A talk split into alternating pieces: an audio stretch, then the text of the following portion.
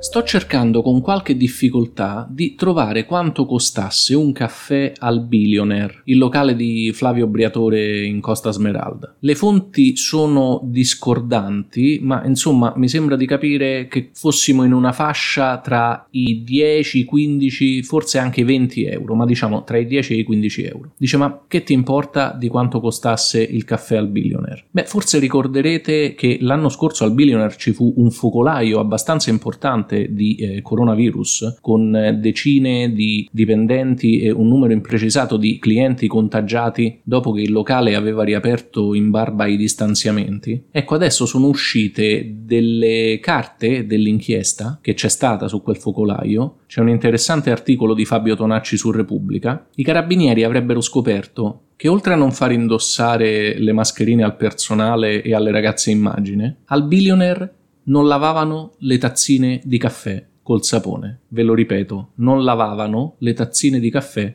col sapone. 15 euro. Io sono Alessio Balbi e questo è Newsbox, il podcast di Repubblica che ogni giorno vi spiega le notizie in maniera semplice, senza dare niente per scontato. Oggi parliamo della risposta di Draghi al Vaticano sulla legge ZAN, del fronte europeo contro la variante Delta e della Cina che ha fatto chiudere il principale giornale democratico di Hong Kong.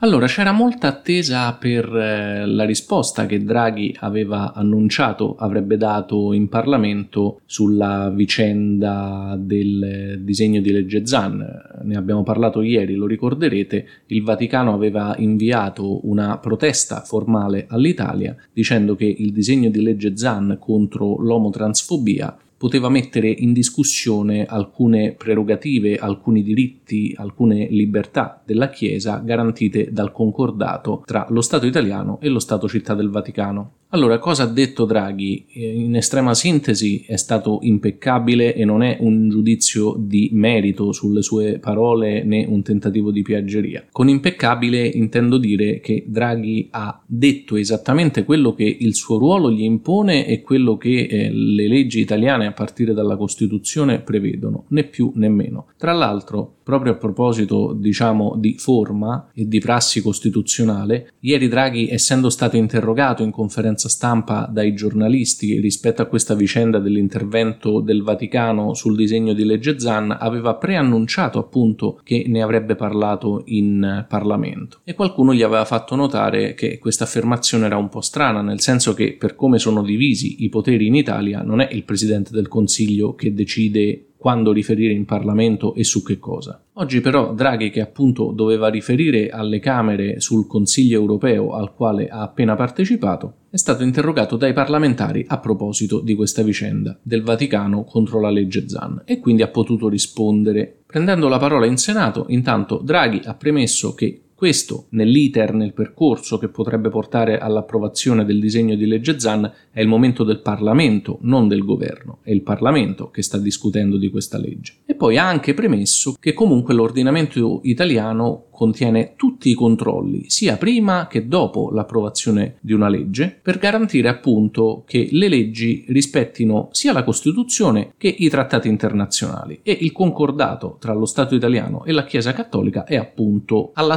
stregua di un trattato internazionale. Tutto ciò premesso comunque Draghi ha detto la frase più importante, e cioè l'Italia è un paese laico, non confessionale, e quindi il Parlamento può discutere di tutto quindi formalmente queste di Draghi sono state parole corrette, giuste, difficilmente criticabili anche proprio dal punto di vista del diritto, e che però sono state accolte da applausi abbastanza tiepidi. Ma attenzione, questa non è una cattiva notizia. Non lo è per Draghi, che non sappiamo quanto ci tenesse al calore degli applausi dei senatori alle sue parole, non lo è soprattutto per chi ritiene che la legge Zanna andrebbe approvata. Perché Draghi certamente non ha accontentato con le sue parole i parlamentari più vicini alle posizioni del Vaticano, quelli contrari al disegno di legge Zan, ma non ha fatto neanche troppo felici quelli che chiedevano una presa di posizione, diciamo, muscolare. Certamente ha ribadito che l'Italia è uno Stato laico e ci mancherebbe, ma ha anche detto che se effettivamente le preoccupazioni del Vaticano fossero fondate, il Parlamento può discutere e può anche legiferare ma poi ci sono altre autorità competenti, in ultima istanza anche la Corte Costituzionale, che potranno intervenire a tutela dei diritti eventualmente violati o danneggiati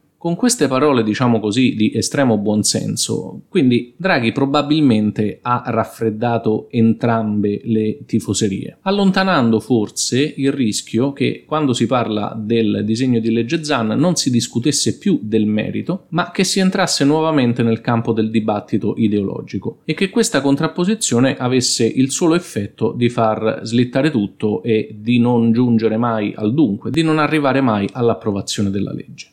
Nell'ambito della sua risposta al Senato, Draghi ha anche sottolineato che l'Italia ha firmato con 16 paesi europei una dichiarazione contro la legge ungherese di cui vi parlavo ieri, quella che vieta di affrontare tematiche legate all'omosessualità o all'identità di genere in opere o programmi destinati ai minori di 18 anni. E quindi Draghi di fatto ha schierato il governo italiano contro quello ungherese di Viktor Orban, che è un grande amico di Giorgia Meloni, la leader di Fratelli d'Italia, l'unico partito in questo momento all'opposizione del governo Draghi, ma che in Europa è anche molto vicino alla Lega di Matteo Salvini, che invece della maggioranza del governo Draghi fa parte. Ecco, non è difficile immaginare che queste parole di Draghi non faranno piacere a Matteo Salvini.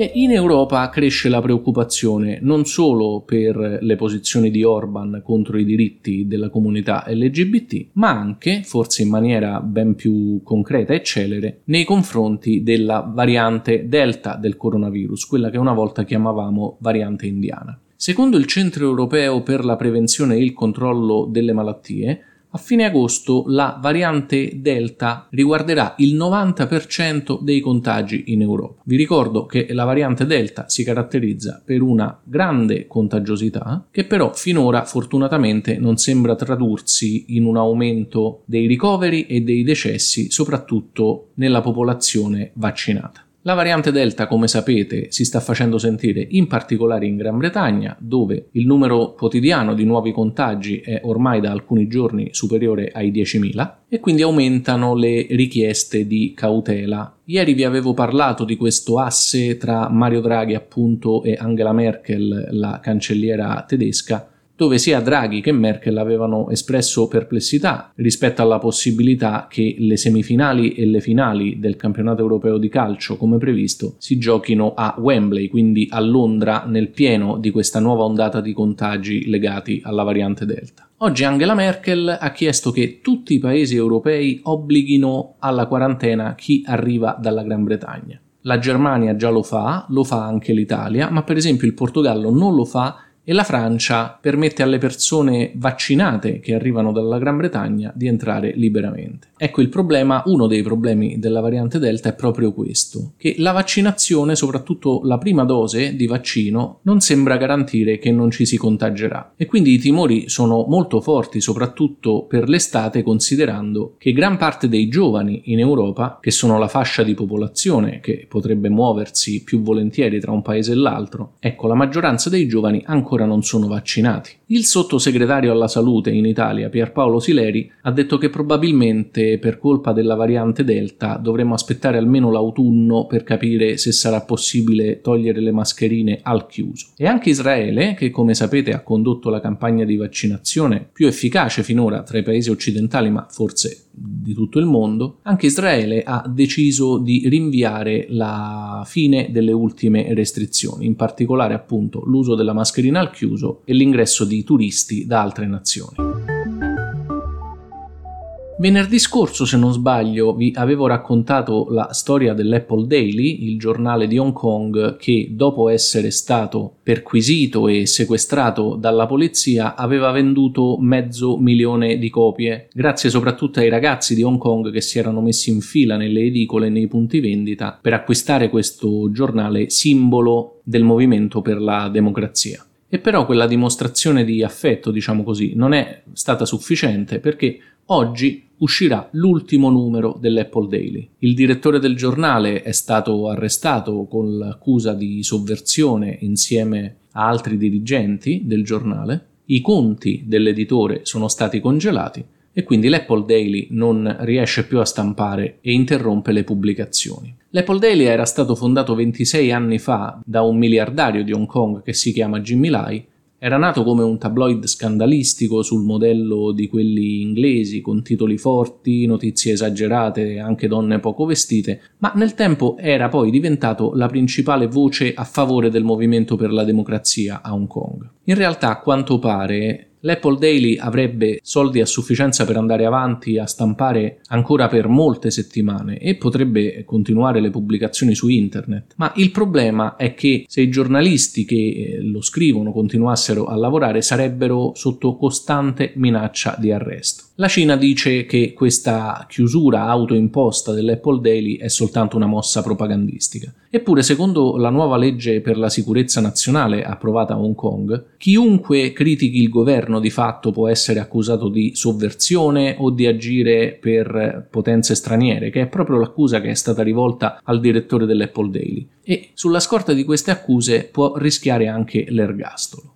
C'è molta preoccupazione e molta tensione su quello che sta accadendo ad Hong Kong rispetto alla libertà d'espressione, preoccupazione che è stata espressa anche dall'Unione Europea e dagli Stati Uniti. Vedremo cosa accadrà e quali saranno le reazioni, certo la chiusura dell'Apple Daily è un brutto segnale per il futuro di Hong Kong. Sono le 19.25 di mercoledì 23 giugno 2021. Prima di andare ricordate di premere il pulsante Segui così troverete sempre la puntata più recente del podcast nella vostra app.